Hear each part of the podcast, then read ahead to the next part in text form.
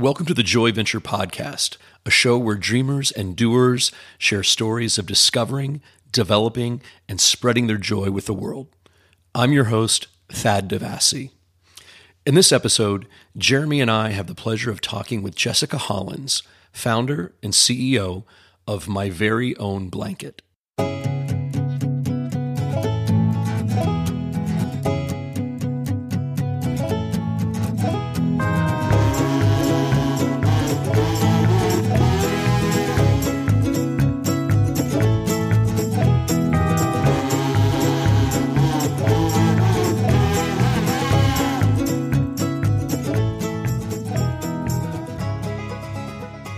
Jessica's organization provides handmade blankets to children in the foster care system to give them something of their own, something to hold on to as they experience the uncertainty of life in foster care. In our conversation, she talks about how this idea came about and why it's important to shine a light on this harsh reality for so many kids.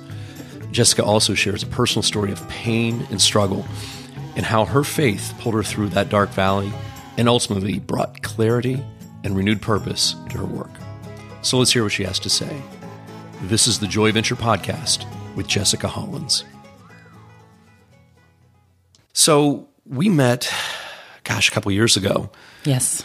And I had an opportunity to hear your story. And it's one of these joy stories that, um, you know, I think needs to be shared. It's a, you're a small not for profit here in, in Columbus, Ohio but your reach in the lives that you're um, connecting with is so much bigger and perhaps more profound than what it may suggest at face value. So I, I want to explore that today and just have you talk about this organization that you've founded and tell us how it how it came to be, how a thing such as a blanket has become such a uh, a defining thing in your life. So, if you would just give us a, some some background on what this organization is and how it came to be. Well, my very own blanket is dedicated to comforting children in foster care. Um, and we do that uh, through a handmade blanket that we can give to kids to hang on to as they have to travel through the foster care system. So I have two kids and both of them loved their blankets. I mean, it was something that was they were inseparable. In fact, my wife made them and they had little tags on the edges of them and my kids wore them raw, right? I remember growing up and having a blanket of my own and I was it was I couldn't separate from it. What is it about blankets that makes kids so like what is it? What is it what what's your thoughts behind like have you done research behind this? Is there something that just from a fundamental object standpoint, what is it that attracts children and gives them comfort from a, a blanket? What I've seen over the years with these blankets that has really been able to help the kids is that it's something tangible they can hang on to. Um, it's it's what they can they know is theirs. They know that uh, they're going to get to hang on to it every night when they go when they go to bed. Um, they can take it with them but it's it's that tangible thing that that piece that that they can see and feel and touch when there's so much in this world that we don't know. This is something that they know. And that's universal. I mean that's something that every parent or person can relate to. It was a stuffed animal. It was a, a blanket. It was something that they just drug around with them as a child that gave them that emo- almost like an, an object of emotional support in some ways or consistency Right, right. So, with my very own blanket, um, one of the reasons why I got started in this is because I had three babies and I had two beautiful boys and a darling little girl. And at the time, they happened to be one, two, and three years old. And I could not hold them all as they were falling asleep. And I said, We're just going to do one bedtime. And so we I had two cribs in the nursery and a toddler bed and I laid all the kids down and I sat in the rocking chair so that they could see my presence as they fell asleep. And as I was sitting there, the night lights were on and, and the music was playing and it was quiet and, and I was finishing knitting a blanket. And I thought, who could I give this blanket to? What am I going to do with it when I finish it? Because every night I'd work on it a little bit. And I thought, what am I going to do with this when I finish it? And that's exactly what I saw as I looked at my babies and they had a blanket of their very own that they were already hanging on to. And I thought to myself, well, they don't need another one because they already have one. And it was kind of at that moment that I can remember thinking, I could knit this for a child in foster care. Where did that jump come from? I mean, you're sitting in your your kid's nursery room and all of a sudden a foster child comes to your mind. How does that how did that happen? You... Well, at the time I didn't know. I just thought I could knit this for a child in foster care. And I thought that would be a great idea because I'll just knit this over the course of the next year because it was December of 1999 and it was Christmas time. And I thought I'll just knit this over the course of the next year, little bit.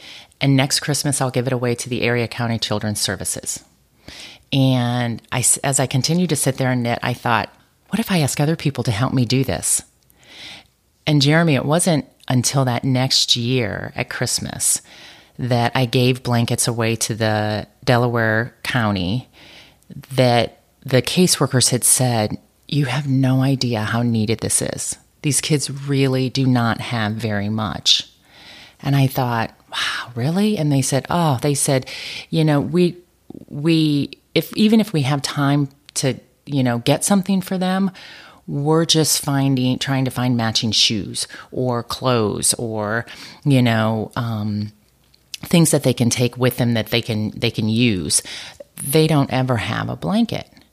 And it was at that moment, a year later, that this overwhelming, I want to call it grace, but this overwhelming feeling came over me, and my mind immediately went a year earlier to that rocking chair, and I I knew at that moment that was God speaking to me. But it wasn't until a year later that I actually gave those first set of blankets away did I realize, wow, that was God giving me that idea. And so then I just thought, why have to continue this again next year?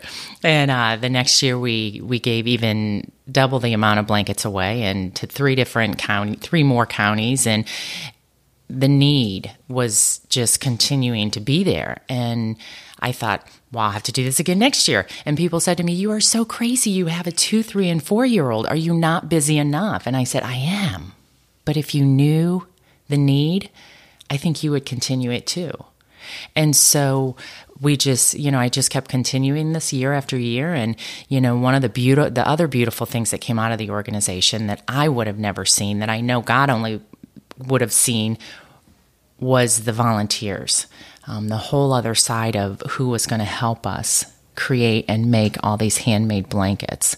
Um, my oldest volunteer is 104 now and I um, so that that generation has just been beautiful to work with the senior young generation I like to call them but it, they've just been wonderful to work with because they they want so badly to give back and to to feel needed. And and you know it's it's it's all about we all just want to have a purpose and we all just want to be valued. And that's what that's what this organization gives to that generation. Um, we also have programs in four prisons. So two women's prisons and two men's prisons. I would have never known that the need is there as well. 80% of inmates have been affected by the foster care system, touched by it at some point in their life, whether they grew up out of it, their siblings were in it, their kids are now in the foster care system. They get and connect with it as well. But again, they just want to be valued, they want to have a purpose inside the institution. They want to be able to give back. I've had so many women say to me, Thank you so much for letting me be a part of something that I feel like I can do some good for the bad that I've done. So I'm going to take a half step back here. You've gone from your rocking chair and, and doing this, looking over your children, to hearing about the need, to continuing it yourself, to bringing in others to sort of share your joy, if you will. At what point does this pivot from Jessica doing blankets with some friends to becoming an organization that's a 501c. Um, right, right. That's daunting for people that didn't set out to create an organization, didn't set out perhaps to be entrepreneurial. How, when, and how did you make that pivot to say, this is bigger than me, and by expanding, by growing, we can serve a greater good. As you've just mentioned in the prison system, other volunteers. Talk talk about that part of the journey. If I can go back and take a step back and during that part of the journey, I like to tell, I like to say to people that when I'm introduced as the CEO and the founder of my very own blanket, I like to say, you know what, that's just really the founder is is saying that God gave me the idea. Um, the CEO is saying that he God knew I would be foolish enough to continue it for him. so, uh, so it as we grew, um, I came across a quote that said. Um, that I printed out and I hang up in my office, and as a reminder that said, God doesn't call the equipped, He equips the called. Because I'm not a business person and a numbers person and I've had to learn a lot over the years but it's it's knowing and learning that I have a talent and that other people have talents. I need all these talents, other people's talents to help me in what I'm doing.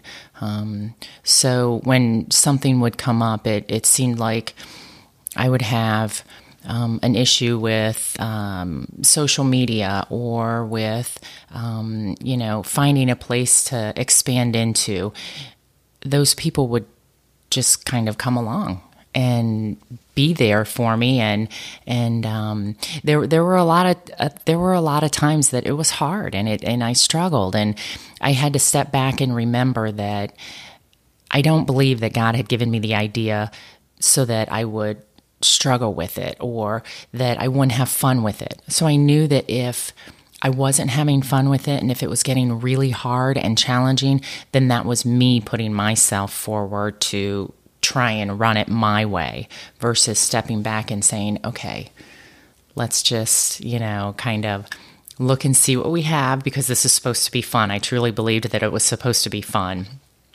So when things got really tough, I had to step back and and look at almost take myself out of it and let let it just be itself and run. See, um, when things got tough, you, things got difficult, you just said that. So,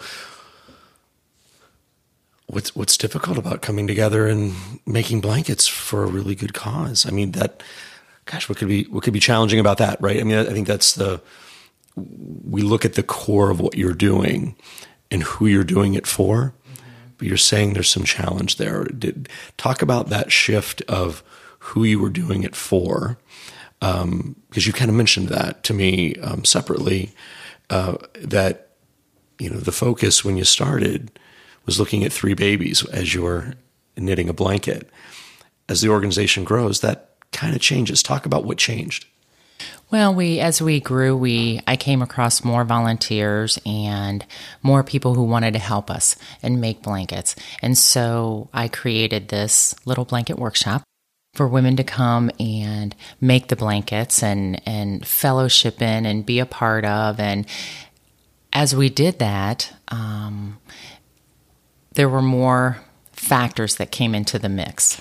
Um, we got a building that was donated to us, and along with that came utility bills. And so now I had to be a finance person, and we had to fundraise, and we took donations, and and there was there's so many factors that come into when you're kind of a one person running something that you you've got your love of what you want to do but yet automatically different things come together and ultimately you have to do it um, unless you get other people to step up and, and help you. But as we continued to grow it got you know a little bit more complicated and and you know just automatically i started to feel that i'm not sure this is you know this is what it was supposed to be or or but i persevered through it you know, and because I knew it was God's gift to me and it's what I was supposed to be doing. And so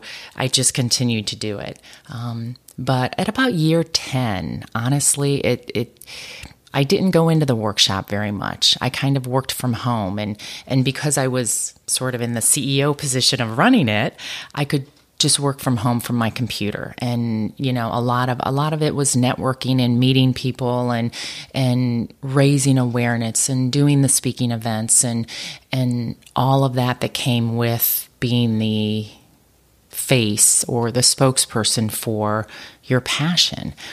Um, but I got away from doing the actual if you will, cause. And I got, I believe that I got wrapped up in in the whole volunteer side, which is beautiful in itself, and taking care of that. Um, and you know, I I didn't want to give up on it, and so I remember a story that about my uncle is a Franciscan brother, and being in the vocation, um, he, I remember there was a time when he thought about wanting to leave the vocation. And as a little girl, I remember watching my mom walk beside him and help him and talk to him and and um, just walk beside him to be with him so that if he wanted to leave the vocation or if he wanted to stay in and just kind of persevere through that. And he stayed in the vocation and and um, and so I I remember that and I thought, you know, Jessica, this is a vocation for you. Stick with it. Just persevere through this challenging time and and see what see what comes of it. It's just stick with it. That I think that's where I first met you mm-hmm. is at this um, stage of of growth where it's it's not just central Ohio. It has you've got arms and legs and tentacles, you know, spreading across the state, and there's opportunities to take it beyond that. Um, you were really in, in growth mode at that point. So, what happened for you? That's that you hit that pause button and said, "Wait a minute." I, I think this is the really hard thing for um, anybody in the not for profit sector is that you, you are sort of serving two masters, right? You've got the we've got the cause, we have the uh, the recipient of of who it is that we're working for, and then but we're also we've got to fundraise, we've got to spread the word, we've got to um, you know sort of feed the volunteers so they can give us what we need in order to give back to the the people that we're trying to help. But in doing so, we can we can lose sight of what we're doing this for, and, and I, I, believe, as you're saying, is that this idea that the volunteers and the business side of it became all consuming to the point where you lose a little bit of the emphasis or the the why what is it we're really who are we really doing this for? What am i really doing this for? What point for you did you rediscover your purpose? Mm and I know um, this is this is the part of the journey that gets tough. Talk about to your level of comfort going through that pain point that that valley that dark valley that you had to go through these are those things I, I've experienced others have experienced that if we see them coming we avoid them right? Mm-hmm. I want to yeah. avoid that at all cost, and I will do anything to go around that. You had to go through something. Talk about what you went through, and by coming out the other end, what that did for you and for your organization. Yeah. So going through and persevering through some of the years that was um, where I knew I wanted to continue my very own blanket and it, it was going it was moving along well. And but then there was a time in my life where something happened that was very difficult. And i lost something that meant a great deal to me and that i loved very very much. And it was at that moment that i was forced to go through this situation, not by my choice, but I had to dig deep and rely on God, that He was going to pull me through, my faith in God, trust, trust in that, trust in me, trust in all the friends and the family that surrounded me to help get me through this time. And it was it, it was it was pretty painful.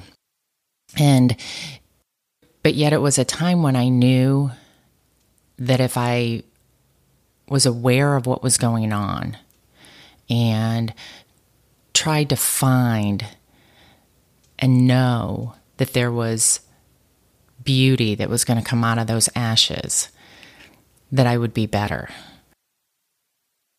I had a friend that, that told me one time, when you're going through hell, keep going.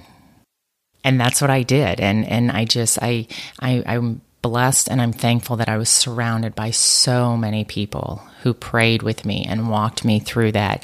But I remember reading one time where it was a quote that said, um, that talked about we, we ask we ask God so many times why why why does this happen to me? Why did I get cancer? Why did I get um, in an accident? Why why?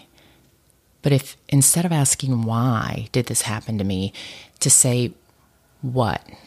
What God? What do you want me to learn from this? So I started saying what? What am I supposed to learn? What am I supposed to know?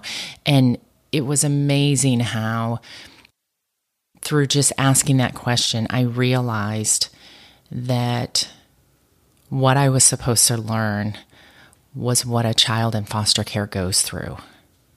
And it was so real and it was so raw that I realized that I knew exactly what it felt like to have your life ripped out from underneath you by no choice of yours. And that's exactly what a child in foster care goes through.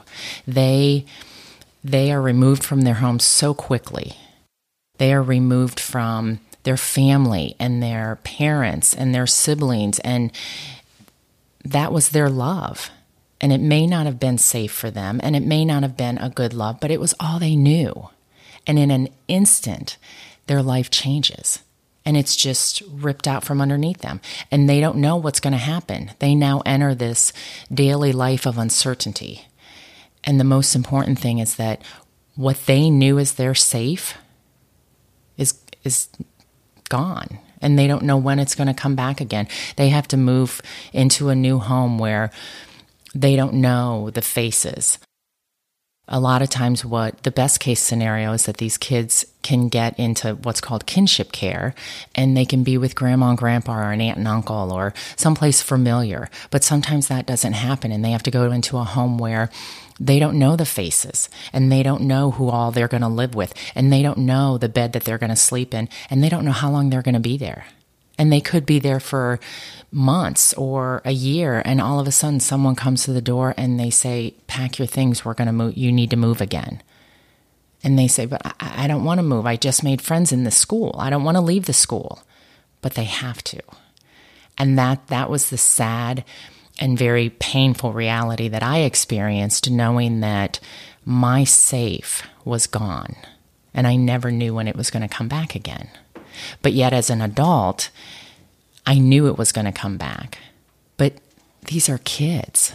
They they don't know when it's going to come back. So in talking in the beginning about why a blanket is so important, that's why it's so important is because they can it's something that they can see and feel and hang on to and know that this is mine. When they don't know what their next day is going to look like or their next home or their next people. They, they have to travel through the system with strangers. This blanket they know. And so my experience, that my darkness, that that that my love that I lost, I was able to regain so much more from it, so much beauty from it, because I was able to see and experience in a very real and raw way what these kids have to go through. And that was really kind of the turning point for me in my organization is that I realized I'm not paying attention enough to these kids and the stories. I'm we we are pro, we're doing this great thing for them and we're providing them love and we're providing them hope through this blanket.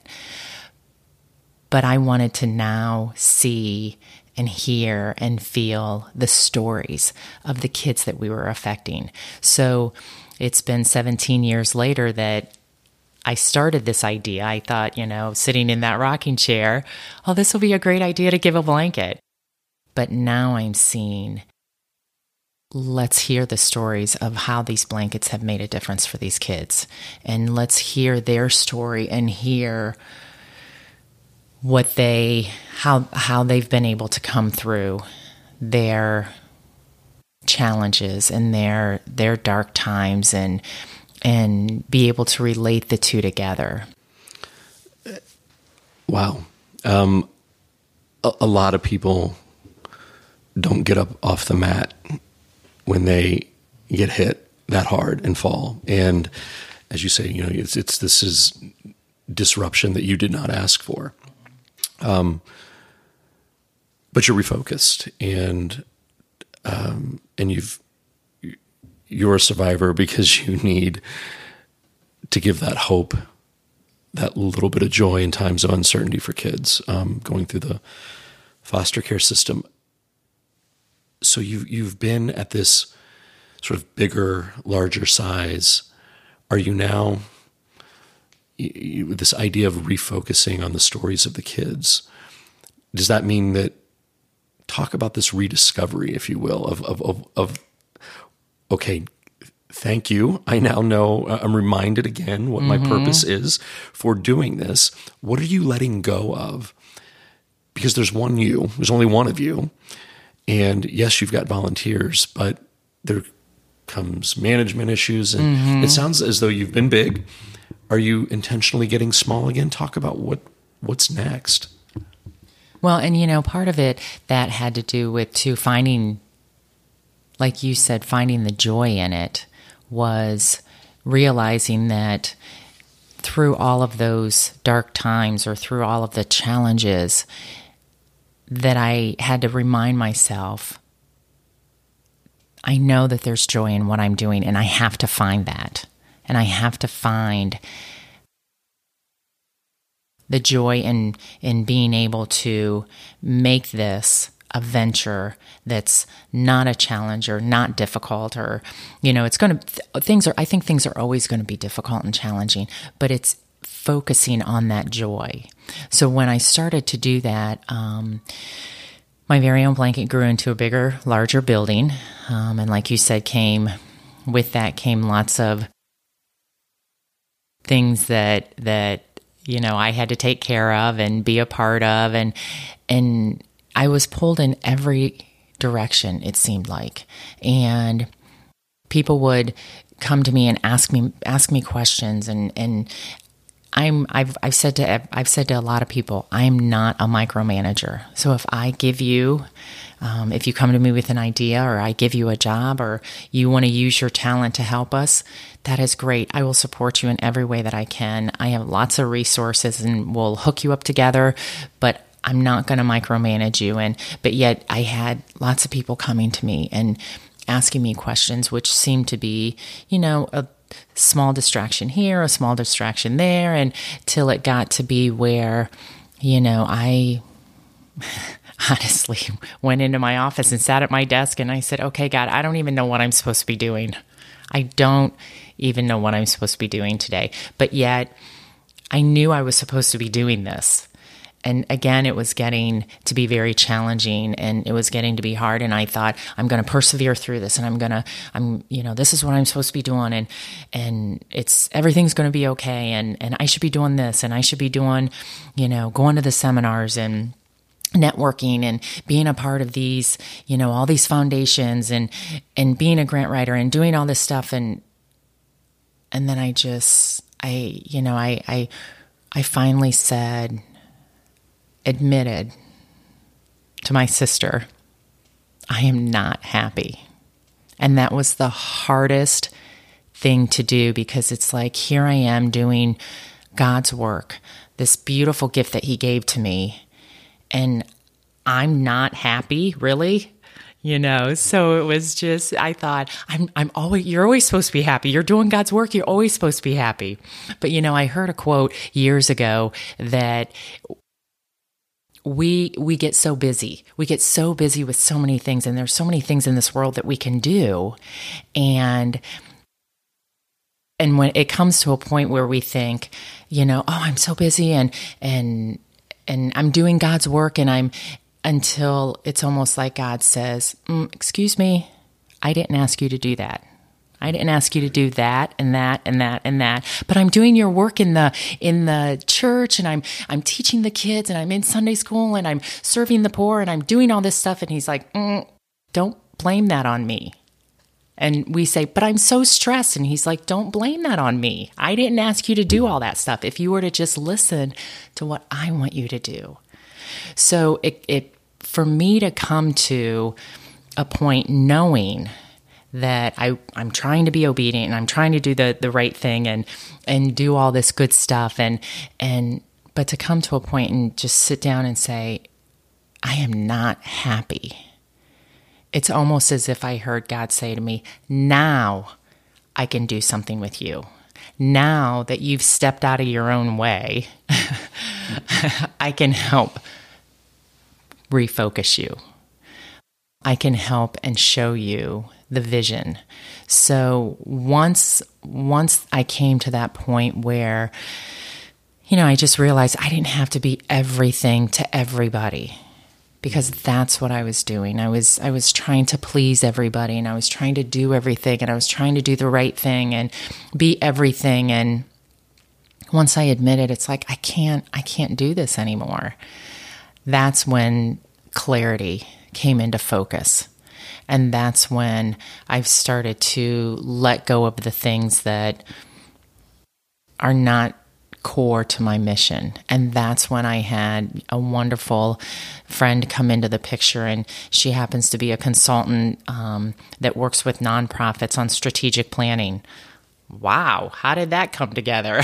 you know, she just poof, there she is, you know, and she came right at the right time. And that's the thing is that, you know, God has always provided for me right at the right time.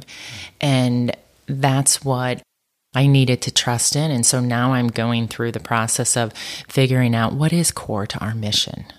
And it's giving blankets to kids in foster care. And it's it's seeing and realizing that all the volunteers making the blankets they're going to be okay. They can still make the blankets. I don't have to provide everything to them to do that. That they can they're going to be okay and they can do it on their own.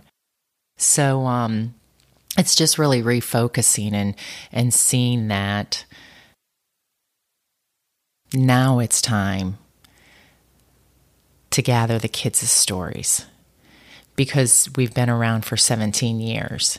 And we were able to do that because now the kids that have gotten our blankets are 21, 22, 23 years old. And I can meet those those kids.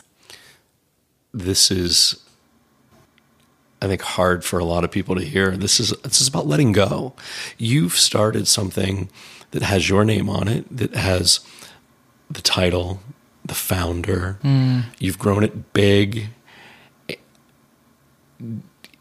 Your strong faith informs where you're going, but to the unsuspecting donor or volunteer that doesn't know your story, it's like, you're going in the wrong direction. You guys used to be so big and have a stronger reach. What happened? What happened? Um, I've heard the the idea of reach is very different than the idea of touch, right? You can be in a lot of places. Um, you can impact a lot of people.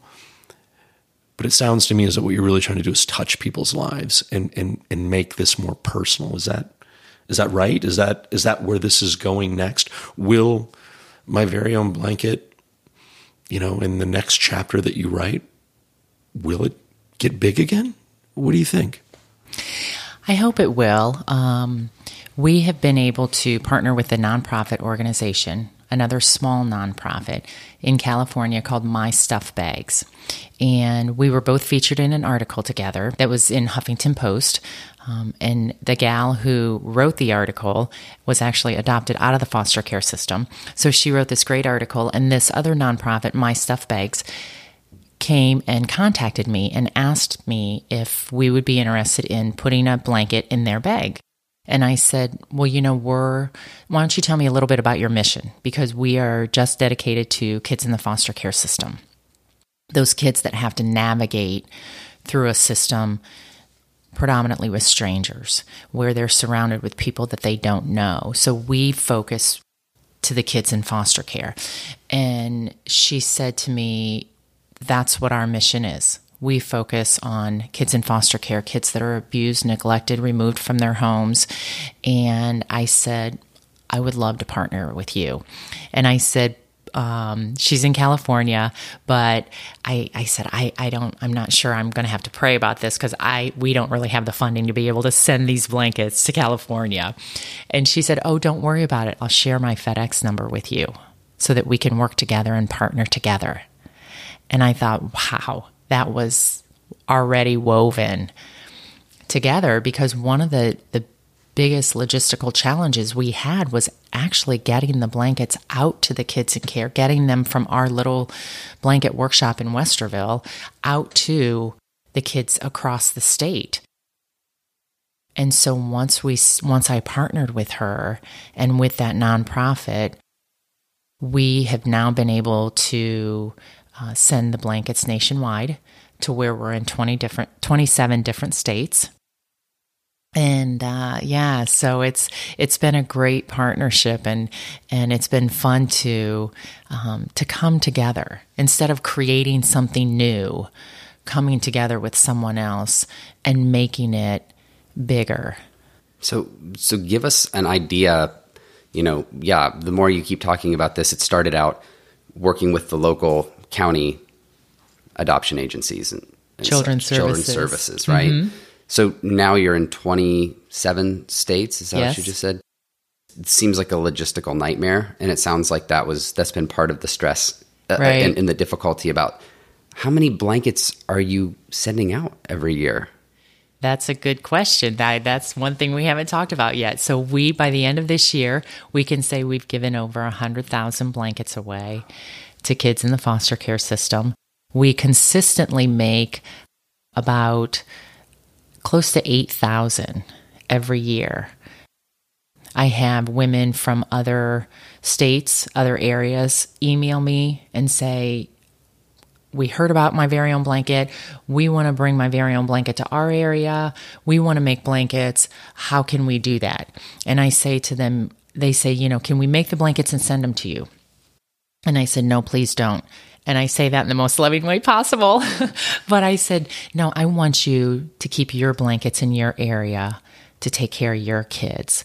So the beautiful thing about the blankets, as well as just being handmade, is each one has a tag, a special tag put on the blanket, sewn on the blanket that says, My very own blanket and then it says a special gift of love made just for you. And there's a line to write the child's name on there. And the caseworker allows the child to write their name in permanent marker, which is really cool because that's their first form almost of permanency back into their life because you're not supposed to write on fabric with permanent marker. So when they write their name on there, it, it not only empowers them that this is my name, but this is mine. I get to keep it. And more importantly, it shows all the adults that work with this child that this blanket belongs to this child and it's going to leave with this child when they have to move to another place. So these kids lose a lot when they move from one placement to another because a lot of times there's a number of kids in the home and if they came with a toy or a truck or a doll, other kids play with it. And it's hard for the foster parent to kind of keep track of everything and round everything up. And, but you know what? These kids have so little that what they do have is so important to them. And I think the, because the adults get so wrapped up in just taking care of them and protecting them and moving them, that they they miss that very important piece. But with our blankets, I've seen in all these years that it, it's really the one thing that they don't lose because it has their name on it. And so we we are able to, you know, give so many blankets away and these kids can move through this system with these mm-hmm. with these blankets. Yeah, and uh, my you used one of my favorite four letter words and and that is made.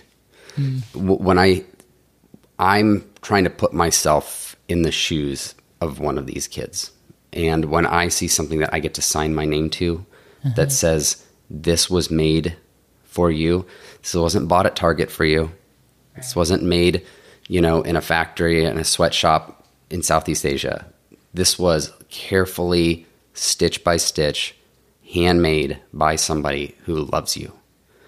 And that to me just speaks volumes. And when you get to write your name on it mm-hmm. and say, okay, so not only is this my own, I get to put my name on it, it's mine, but somebody took the time to make this for me. And so you're giving somebody a piece of a very valuable thing. I mean, we have blankets in our house that we use, those throw blankets, right? But it's the quilts that were made by people that came before us that were handmade that we treat very, very well because it was made, it was crafted. Well, and the interesting thing that you, when you say that, is that I've watched kids, teenagers, pick out their blankets at conferences that we've went to. And we have maybe 50 or 60 blankets on a table. And they're looking through these. I've watched teenagers in foster care look through the blankets and pick one up and then pick another one up. And they're just so excited when they see it. And as they pick it up, and the the neat thing is that I, I watch them that they get they get to choose their blanket. So it's almost like we give them the gift of choice back because they get to choose which one they want. But the thing that I heard them say a lot, I hear is they say, I feel like this was made just for me. And I sit there and I think about it. Here's a whole table of handmade blankets. How how does that how do you feel that? But they do. They feel like each one was made just for them because it was handmade. And in my opinion, that's a divine interaction that goes on that we as humans can create and be the catalyst to make that handmade blanket, but then it's that feeling of just that specialness that it was handmade for them. And they get that and they understand it and and they just they love it. So that's why we continue to keep doing what we're doing and and it's and I keep moving through the process of it and rediscovering and learning and and it's it's not easy and I believe that, you know, good things are challenging and and I realize that had I not had all the challenges and all the, you know, that dark time that I had to go through, there was so much I would not know. I think life is so much about the experience. I think the important thing is trying to be aware of the experience that you're going through and, and what not why is it happening to you, but what it means to you. What is it supposed to, what am I supposed to learn from this? How am I supposed to grow? So, for the past four years, I've learned a lot of what I'm supposed to know now. And it's my, I feel much wiser and with a little bit more knowledge that I'm at that next level of my organization's maturity of where I'm supposed to be and what we're supposed to be doing and um, how we can affect more people in a really real way. That takes real vulnerability. And the image that I, listening to you speak, I get this image of tight fisted. And it's like when you hold on mm-hmm. to something so tight, you can't put anything in the hand right? But when you are willing to let it go and things will fall out of your hand, other things, you're open to new things coming in, partnerships, um, renewed joy, purpose, um, all of which you found. Jessica, thank you so much for sharing your story, um, sharing your joy, and not just with with us here today, but with kids in the foster care system, people in prison, senior citizens, and all the volunteers that you've invited into your joy that started in a rocking chair. It's pretty amazing, and uh, keep doing great work. Thank you.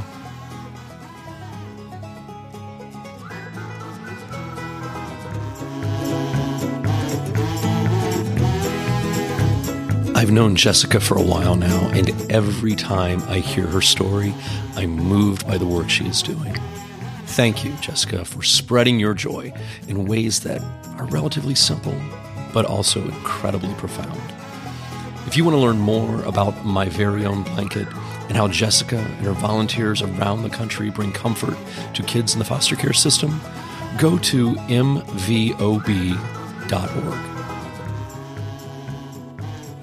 To hear more podcasts or read our posts that are meant to nudge the dreamer in all of us to become the doer we were all meant to be, visit us at joyventure.net.